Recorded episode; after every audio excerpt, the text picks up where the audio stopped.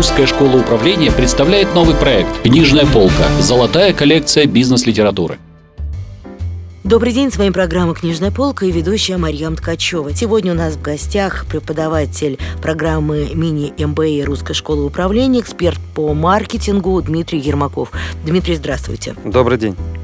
Рада видеть вас сегодня в студии, и тема у нас сегодня очень интересная. Мы будем говорить о книге Джея Конрада Левинсона «Простые способы получения больших прибылей при малых затратах», то есть партизанский маркетинг. Да, совершенно верно. У нас на повестке дня партизанский маркетинг.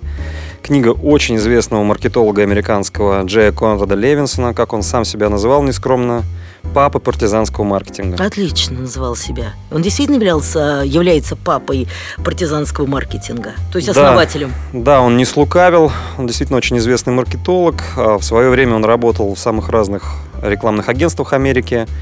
И в какой-то момент времени он заметил, обратил внимание, что вся бизнес-литература и учебные программы на Западе, они базируются на опыте очень крупных компаний. Это такие, как Unilever, Procter Gamble, Coca-Cola, General Electric. Их практика очень любопытна, но практически неприменима для малого и среднего бизнеса. И в какой-то момент времени он саккумулировал все инструменты, которые могли бы помочь малому и среднему бизнесу, ну, прежде всего, естественно, американскому, европейскому, в направлении в одно и назвал это партизанский маркетинг. Когда так и появилась сама легенда, вот э, сам, само направление партизанский маркетинг. Когда была написана эта книга? То есть она свежая? А, нет, это труд уже достаточно такой Старый нельзя сказать, конечно, ему очень много лет, но тут нужно учитывать что. Почему мы решили сегодня поговорить в том числе и по этой книге. Это базовая книга для понимания всего направления. По партизанскому маркетингу большое количество книг. Сам Джей Конрад написал не одну, не две, их десятки на самом деле. Плюс он выступал в качестве соавтора в большом количестве книг по партизанскому маркетингу. Но именно эта книга, вот партизанский маркетинг, основная, хоть она написана и давно, она является базовой. Если вы хотите разобраться, что такое партизанский маркетинг на самом деле, то я очень настоятельно рекомендую начать именно с нее. Там описываются все ключевые базовые моменты. Ну и, пожалуй, давайте мы с вами начнем нашу беседу об этой угу. книге с определения понятия, что же такое партизанский маркетинг. Если брать определение само Джея, самого Джея Конрада, то это все точки контакта, через которые ваш клиент входит в соприкосновение с компанией. Это если так вольно немножко перевести. На самом деле суть партизанского маркетинга – это минимальные вложения и максимально быстрая отдача. Ну, вот это, грубо говоря, эффективность, э, максимум результата, деленный на минимум затрат. Ну, по большому, по большому счету, да. С прицелом на то, что вы компания, которая не обладает громадными ресурсами, ни человеческими, ни финансовыми, как вам выживать в такой ситуации, как вам конкурировать с глобальными игроками, с крупными компаниями, используя тот минимум ресурсов, которые у вас есть. Дело в том, что очень часто в отношении партизанского маркетинга всплывают ненужные стереотипы. Например, это обязательно бесплатные инструменты. Многие думают именно так. Некоторые путают партизанский маркетинг с вирусным маркетингом. А некоторые думают, что он сконцентрирован только в интернете. Другие полагают, что это обязательно что-то нестандартное и необычное. Как раз книга позволяет э, получить правильное понимание этого предмета этого направления партизанский маркетинг. Ни один здравый маркетолог не откажется от средств массовых информации, если они будут эффективны. Однако для партизана, в кавычках, да, назовем вот, э, людей, которые исповедуют это направление, его практикуют партизаны, для партизан будет очень важно, как разместить, где разместить, о чем говорить, как, даже используя такой серьезный и достаточно дорогой инструмент, как средство массовой информации, получить максимальную отдачу. Боже мой, если вам нравится или вы считаете эффективным размещать рекламу на наружной рекламе, ну, то есть наружную рекламу использовать, ради бога, весь вопрос, где это размещать, как размещать и что писать, что изображать на этой рекламе. То есть партизаны не отказываются от традиционного маркетинга, что называется. Нет, это составная часть. Почему такое название партизанский? Видимо, у многих неправильное восприятие э, партизанского маркетинга происходит как раз из-за ассоциаций. Ну, что-то необычное, что-то нестандартное. Прежде всего, такие ассоциации у нас возникают. На самом деле, Джей Конрад, он же маркетолог, он специально брал такое название, которое бы цепляло. Mm-hmm. То есть это как маркетинговый ход? О, да, безусловно. То есть это цепляет. Партизанский – это такой, ну, скрытый, неочевидный и все остальное. Но еще раз говорю, э, вроде как очень яркое название, но, она, но оно иногда вводит в заблуждение. Лучше посмотреть, э, как сам Джей Конрад описывает э, те ключевые моменты, на которых базируется это направление. А вот с этого места поподробнее, пожалуйста. Ну, понятно, что мы все базовые моменты за uh-huh. несколько минут определить не сможем, но что является фундаментом этой книги? Вот если исходить из его определения говорить по-простому, как я говорю, по-русски, да, то есть любое касание клиента может вас продавать. Все, что клиент видит, слышит, взаимодействие с вами, обязано и должно продавать. Ваша визитка обязана продавать. Это контакт с клиентом. То есть это не должна быть просто банальная информация о том, кто вы и чем вы занимаетесь. Нет, она тоже должна вас продавать. Конечно, ваше коммерческое предложение должно подавать. Но по уму даже ваш договор, который вы отправляете клиенту, может приблизить вас к продаже. То есть любое касание, любое взаимодействие с клиентом помогает вас продавать. Ваш офис, куда приходит клиент или ваш магазин, это место должно вас продавать. То есть, чем больше внимания будет привлекать ваша компания, тем лучше. Я По правильно понимаю, счету, же визуально Это не и... только внимание привлечение, но это любое взаимодействие с клиентом обязано носить вот этот вот продающий характер. Все к любому взаимодействию с клиентом надо подходить с той точки зрения, что оно в состоянии должно тебя продавать. Даже твой секретарь, который встречает клиента, либо отвечает на звонок, он тоже продает компанию. И по большому счету задача партизанского маркетинга настроить всю компанию на этот продающий лад.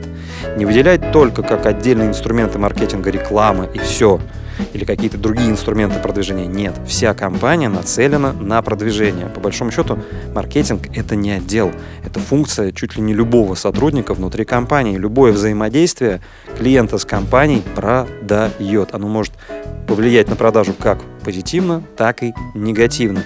Партизаны задействуют все, весь арсенал, любое оружие, любое взаимодействие, каждый контакт, все должно тебя продавать.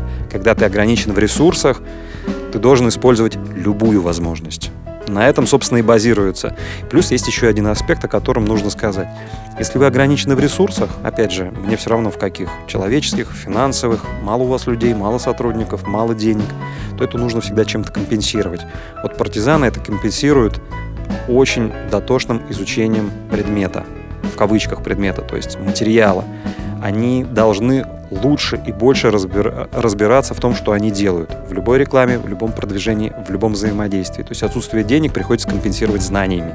И креативом. Да, по большому счету, ты должен лучше знать своих клиентов, ты должен лучше разбираться в, в том, что их цепляет, что наоборот раздражает. По большому счету, это поиск ответа на вопрос, почему тебя покупают. А почему покупают? Ну, если мы э, не берем в расчет э, понимание потребностей клиентов, угу. а почему тебе еще покупают? Не смогу вам дать точный ответ на этот вопрос, потому что здесь работает другой принцип, все ответы в голове покупателя. Здесь как раз и нужно очень сильно покопаться в голове клиента, в его мыслях, в его мотивах, а, в критериях выбора для того, чтобы для себя найти определение. Одни по одной причине, другие по другой. Вот нужно настраивать свою структуру компанию, продажи именно на то, чтобы сфокусироваться на конкретных клиентах, на их потребностях, все остальное. То есть такого конкретного ответа, к сожалению, я здесь не смогу дать.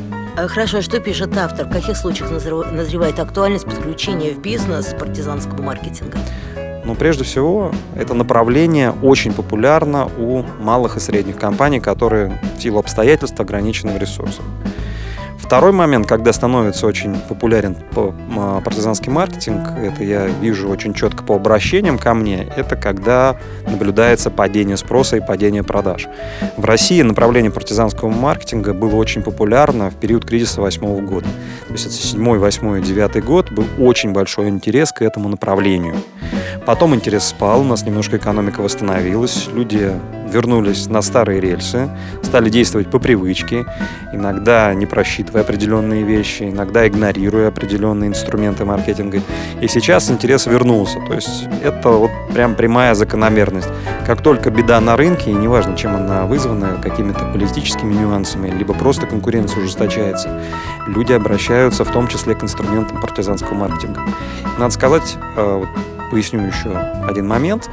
А, даже крупные компании, что на Западе, что в России, используют этот инструментарий. Он не становится для них основным, не становится базовым, но его инструмент они все равно используют. Хорошо, приведите, пожалуйста, примеры партизанского маркетинга. Ну, вот, например, в рекламе, в наружной или там где-то э, любые инструменты бизнеса.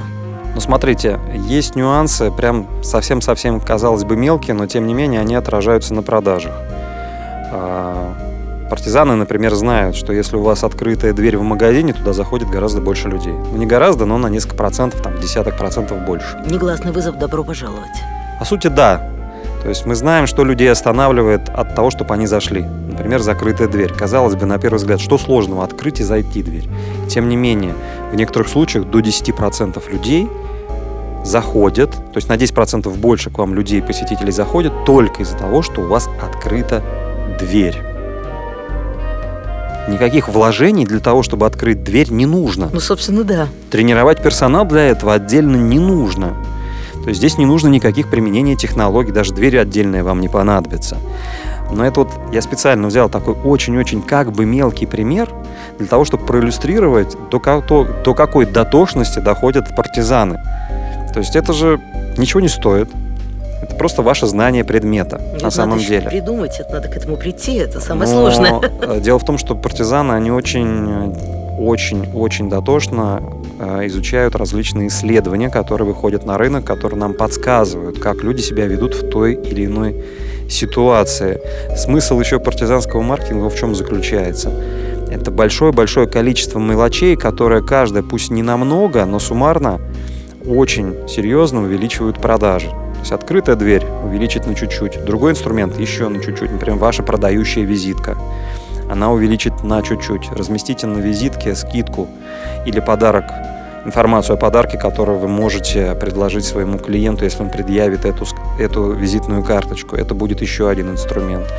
Как вы оформите свой договор – Например, э, некоторые мои клиенты просят, чтобы я им помог с оформлением договора, потому что это влияет на взаимодействие с компанией в том числе. Мы это делаем непосредственно.